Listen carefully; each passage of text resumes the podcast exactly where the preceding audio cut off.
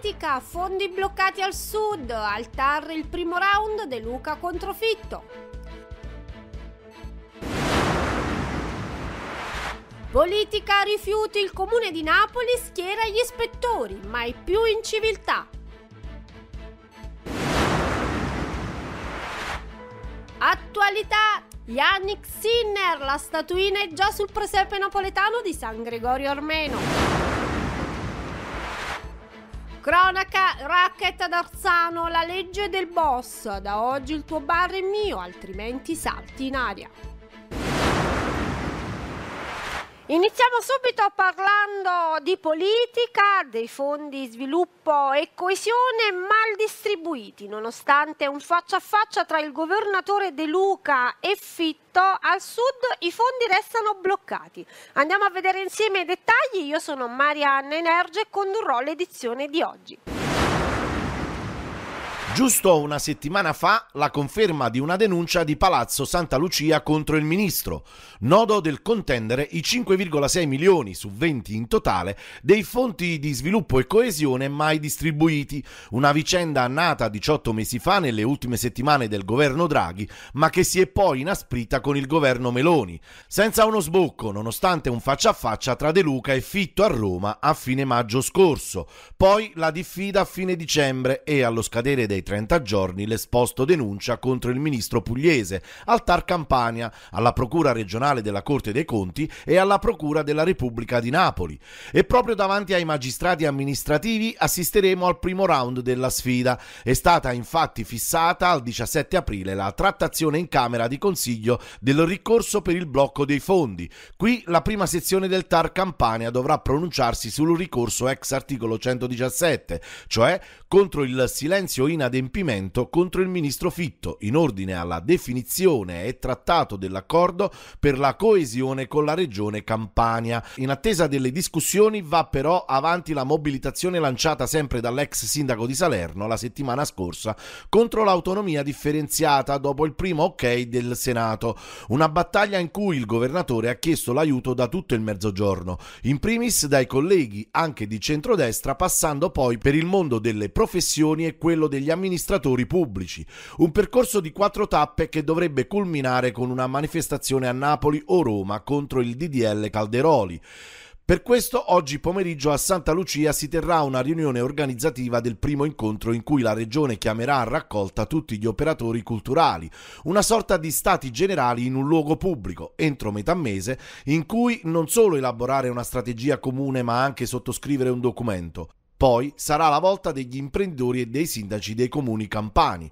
Tutto quanto possibile, insomma, per organizzare una mobilitazione che parta dal mezzogiorno.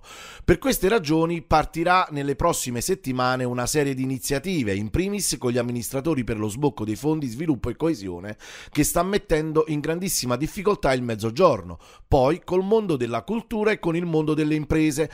Un anno e mezzo di ritardo significa che i cantieri partono tra tre anni e poi poi faremo anche un'iniziativa sul tema della sburocratizzazione del paese. È una cosa che si può fare senza toccare la Costituzione, ha spiegato l'altro giorno il governatore, lanciando la campagna in cui si tengono assieme sia la battaglia per i fondi coesione che l'autonomia, cercando di mettersi al fianco più alleati possibili, pensando già ad affilare le prossime armi. Riteniamo che ci sia materiale per presentare ricorso alla Corte Costituzionale, ha già preannunciato proprio De Luca l'altro giorno.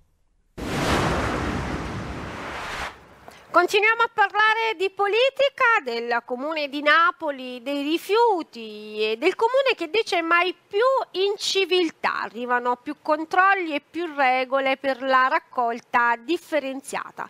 Questo soprattutto da parte delle attività e non tanto dei privati. Andiamo a guardare insieme i dettagli. Sversamento dei rifiuti. Arriva la stretta sul rispetto delle regole. L'amministrazione comunale ha stabilito un'implementazione dei controlli sugli orari e sulle corrette modalità di preparazione della raccolta differenziata.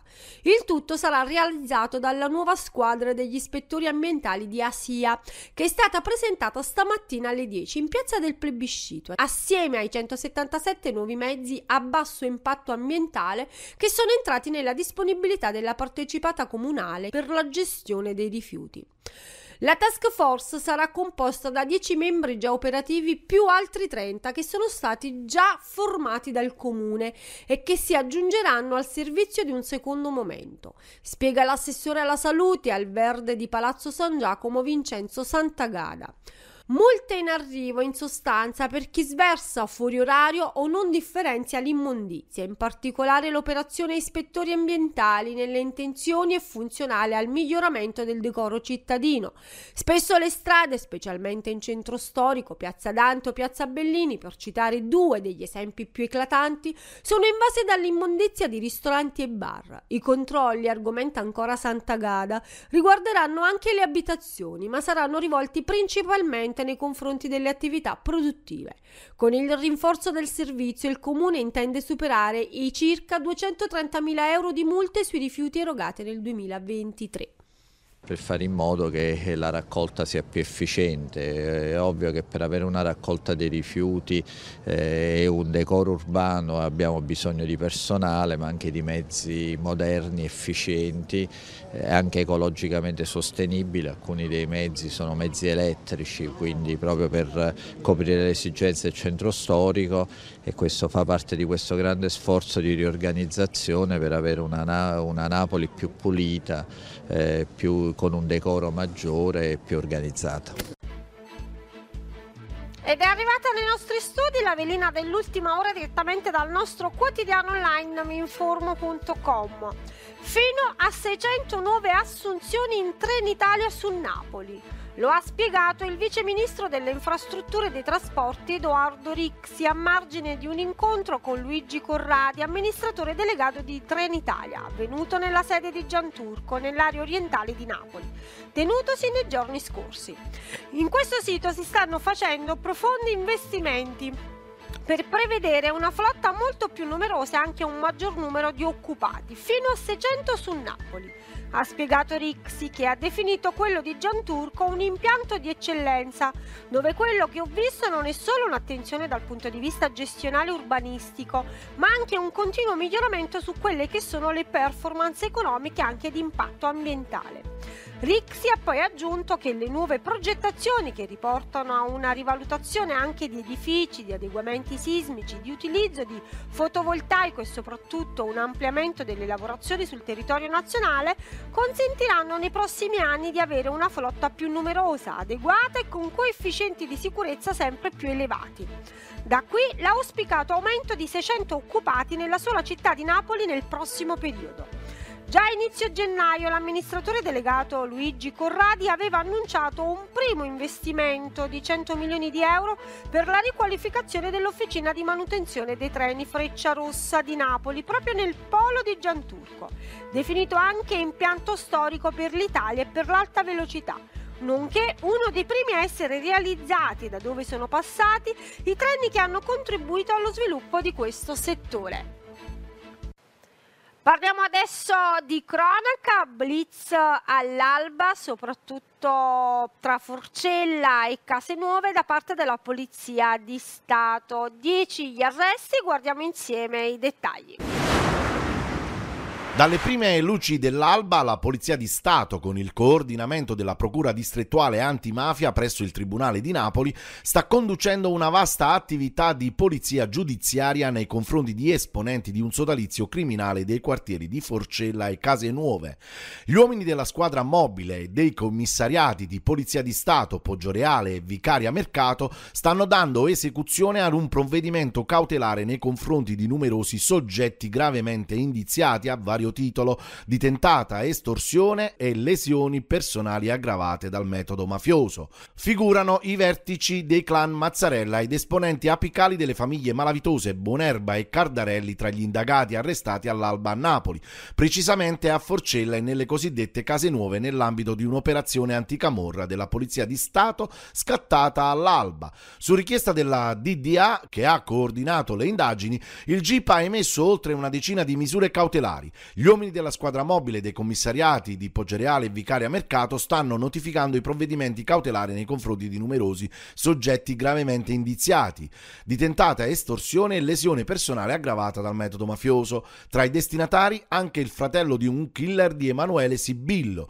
il baby boss a capo della Paranza dei Bimbi, ucciso in un agguato il 2 luglio 2015 all'età di 20 anni.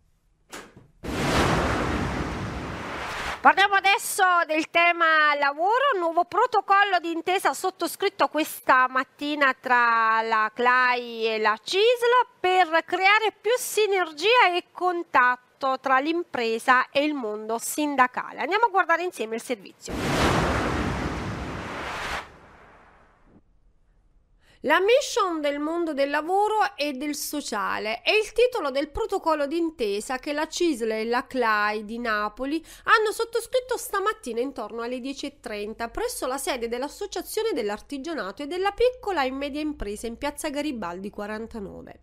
Lo scopo è stato quello di creare luoghi di contatto, scambio e sinergie che possano arricchirsi mediante il confronto mettendo a disposizione le reti, creandone di nuove oltre quelle già esistenti potenti per accompagnare gli utenti nei loro bisogni, soprattutto quelli più fragili.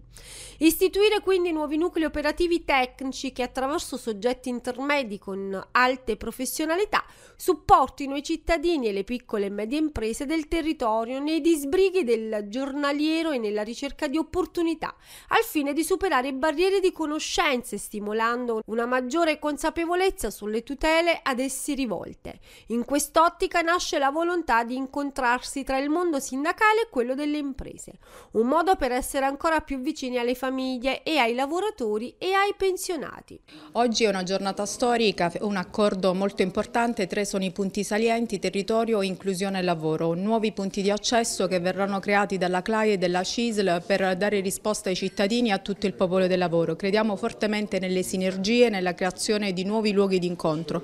Questa sarà l'anima di questo importante protocollo che sarà animato soprattutto dai servizi servizi della CISL. Il protocollo di stamattina mi sembra diciamo, un'efficace collaborazione tra il mondo del lavoro e il mondo delle imprese, in particolare tra la CISL e la CLAI che sono due organizzazioni di riferimento del mondo produttivo, del lavoro e del mondo produttivo. Penso che attraverso la collaborazione tra queste due strutture sindacali, ognuno svolge attività diciamo, dal proprio versante, si possa diciamo, in qualche modo creare una nuova forma eh, di confronto e di cooperazione sia per i lavoratori che per il mondo delle imprese.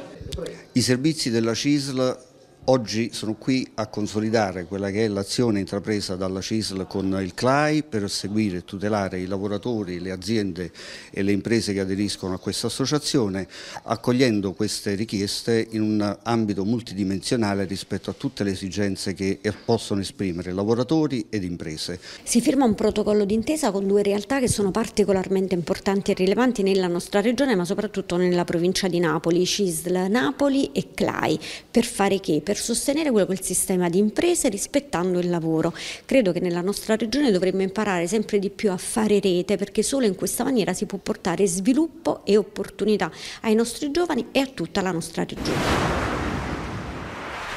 Parliamo adesso di attualità e grande festa a Napoli per la vittoria di Yannick Sinner. La sua statuina è già pronta sul presepe a San Gregorio Armeno. Il, il, maestro Jenny Di Virgilio ci ha lavorato tutta la notte. Ha creato la statuina con completino bianco e racchetta e coppa tra le mani. Andiamo a vedere insieme il servizio. Anche a Napoli per la grande vittoria di Yannick Sinner, campione al grande slam del tennis dell'Open Australia. La statuina del tennista altoatesino che imbraccia racchetta e coppa è già presente a San Gregorio Armeno, la strada dei presepi napoletani che si trova ai Decumani, nel cuore del centro storico UNESCO, famosa nel mondo. L'opera arrivata nemmeno 24 ore dalla conquista del trofeo è stata realizzata dal maestro Jenny di Virgilio che ha lavorato tutta la notte per tributare il suo omaggio al campione del tennis azzurro.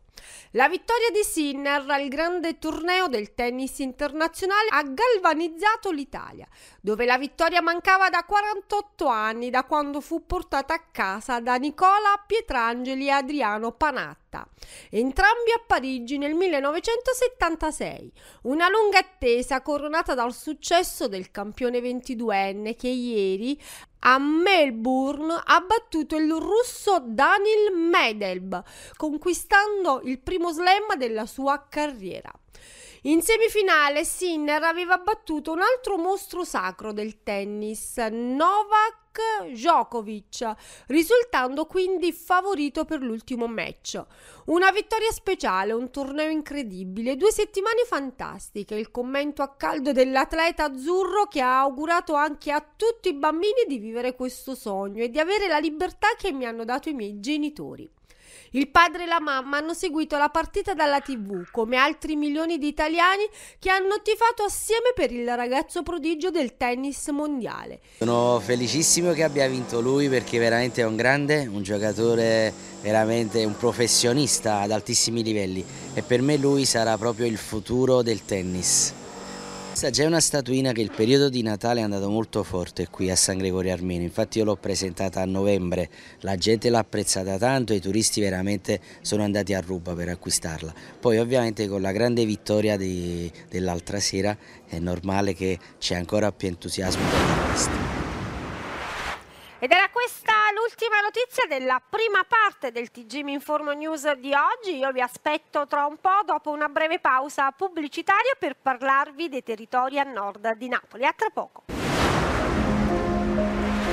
La cooperativa sociale Raggio di Sole Onlus lavora da oltre dieci anni nella gestione di asili nido e scuole per l'infanzia. Qui vengono gestiti circa 40 asili per bambini da 0 a 36 mesi, ubicati in Campania, Calabria, Puglia, Abruzzo, Basilicata e Lazio. La cooperativa sociale Raggio di Sole Onlus offre anche attività di supporto scolastico, laboratori pomeridiani, centri estivi e servizi di ludoteca. Attività avviata nel 2003 si arricchisce ogni giorno di collaborazioni e desiderio di affermarsi sempre di più nel terzo settore. Essa vanta la collaborazione con diverse università per l'attivazione di tirocini curriculari e accoglie ogni anno numerosi volontari del servizio civile universale. Inoltre supporta attraverso un servizio esterno specializzato e la fornitura di personale, tra le altre, le attività del garante per l'infanzia. Cooperativa Raggio di Sole Olus. L'educazione dei piccoli sin dai primi passi. Shopping a due passi da casa? Al parco commerciale I Pini si può. Hai a portata di mano tutto ciò di cui hai bisogno. Il supermercato CRAI, abbigliamento e sport, tutto per la casa, cura e bellezza della persona, viaggi, giocattoli, tecnologia e per uno stop il bar e l'area food. Sei al parco commerciale I Pini, il centro delle emozioni.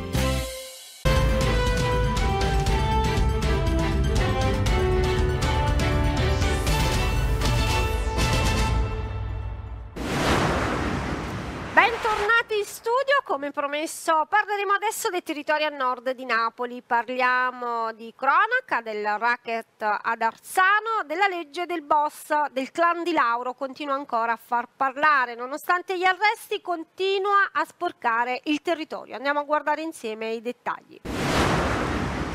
Cambiali per pagare l'estorsione si torna a parlare del clan di Lauro che, nonostante gli arresti e le decimazioni seguite a due sanguinose faide di Camorra, dimostra di essere ancora forte e in grado di controllare il territorio dell'area nord di Napoli e di come sia in grado di inquinare il tessuto dell'economia sana ricorrendo a intimidazioni e violenze.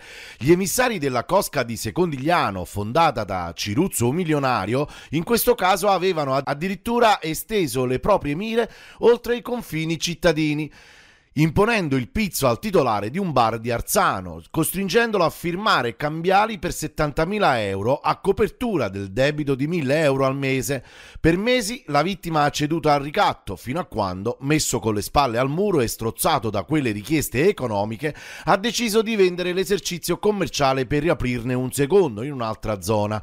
A questo punto i camorristi sono tornati alla carica con minacce ancora più pesanti e rinnovando l'imposizione dei 1000 euro mensili a titolo di tangente per il clan.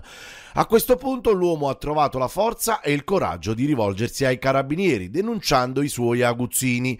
A scrivere il finale di questa incredibile vicenda è stato il giudice per le indagini preliminari che, accogliendo le richieste dei pubblici ministeri della Direzione distrettuale antimafia di Napoli, ha emesso cinque misure cautelari in carcere nei confronti di altrettanti indagati. Tra gli arrestati ci sono Vincenzo Di Laureo, figlio del boss Paolo, e il suo braccio destro Umberto La Monica. Gli investigatori hanno scoperto inoltre che già nei primi giorni del gennaio 2019 la stessa vittima dell'estorsione aveva addirittura versato al gruppo criminale una somma stratosferica, addirittura 100.000 euro pur di mettere fine alle angherie della camorra. Anziché accontentarsi, gli aguzzini erano tornati alla carica, più ringalluzziti di prima. La vita d'inferno del proprietario del bar si è interrotta solo grazie alla denuncia. La svolta arriva a novembre, quando l'imprenditore, stanco delle vessazioni che stava subendo, ha deciso di denunciare ai carabinieri di Arzano la sua odissea, iniziata quasi tre anni prima, precisamente nell'ottobre del 2020.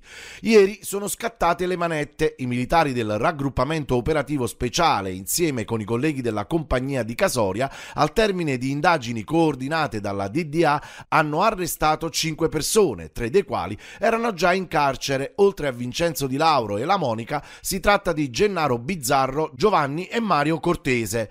Dalle indagini è emerso un particolare sconcertante. Il boss avrebbe direttamente rivolto minacce alla vittima delle estorsioni dal carcere, addirittura riuscendo a contattarlo con alcune videochiamate. Le telefonate sono ora al vaglio degli inquirenti. Ed era questa l'ultima notizia del TG Informo News di oggi. Io vi aspetto domani alla stessa ora e vi invito a non lasciarci dopo la sigla per le informazioni meteo a cura di Trebbi Meteo e quelle cinematografiche a cura di Anica Flash.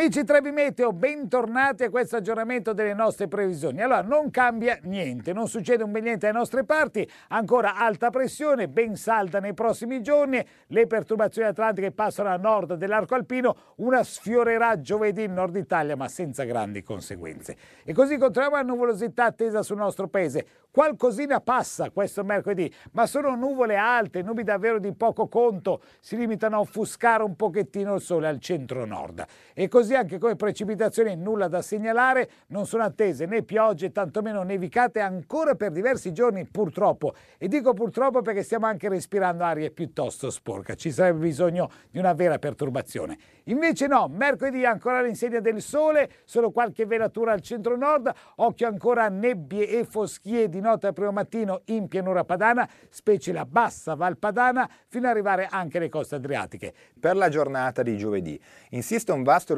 campo di alta pressione sull'Europa centro-occidentale, mentre alcuni fronti atlantici transitano su quella centrale ma non interessano l'Italia. Per quanto riguarda la nuvosità attesa, dunque avremo ancora una giornata in prevalenza senza nubi, eccetto per degli addensamenti che arriveranno eh, sui settori alpini, qualche velatura di passaggio al nord e locali foschie o banchi di nebbia in Val Padana.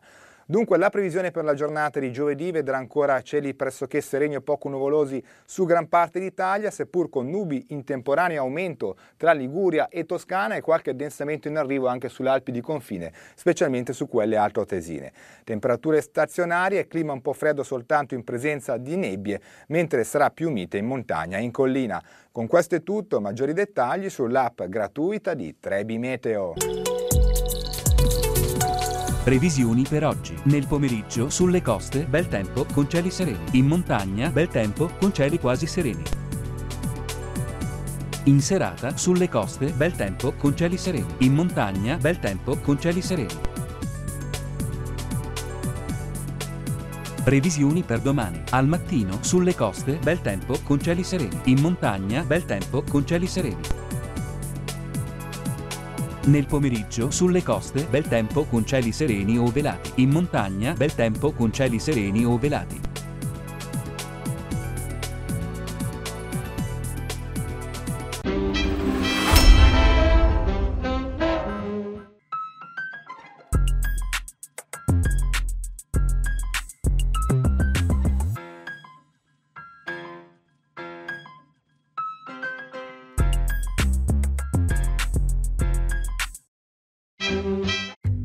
Barton Academy, gli sfortunati che non possono raggiungere la propria famiglia a Natale. Il tuo dovere è garantire ai ragazzi assoluta sicurezza e buona salute. E sforzati di sembrare un essere umano. Resteranno bloccati con lui per due settimane. Forza, signori! Dal regista di Paradiso Amaro e Sideways. Facciamocene una ragione. Mi sbirci nella camicetta? No, figurati. Sì. Lei mi farà licenziare. The Holdovers, lezioni di vita. Solo al cinema. Che vuoi dalla vita, Kevin Foneric? Essere campione dei pesi massimi. Carrie, voglio che ti unisca ai tuoi fratelli sul ring. Sì, signore, mi piacerebbe. Zac Efron come De Niro in Toro Scatenato. Jeremy Allen White e da Oscar. The Warrior al cinema.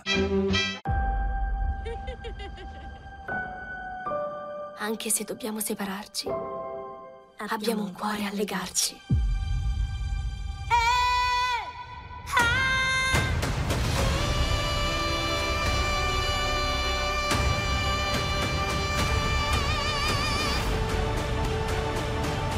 Più che re e regine. Siamo al centro dell'universo. Il colore viola, dall'8 febbraio al cinema. Porteremo questi bambini in salvo in Gran Bretagna. Il giorno della memoria. Io ho iniziato, io devo finire. Rivivi le emozioni di una storia straordinaria. One Life al cinema. Lei è Ellie Conway. Sono un super fan! Lei cosa fa? Spionaggio. Quello che hai scritto nel tuo libro è reale. Non so portare a termine una missione da spia. Ogni cosa gira intorno a questo. Io odio questo gatto. Argyle, la super spia.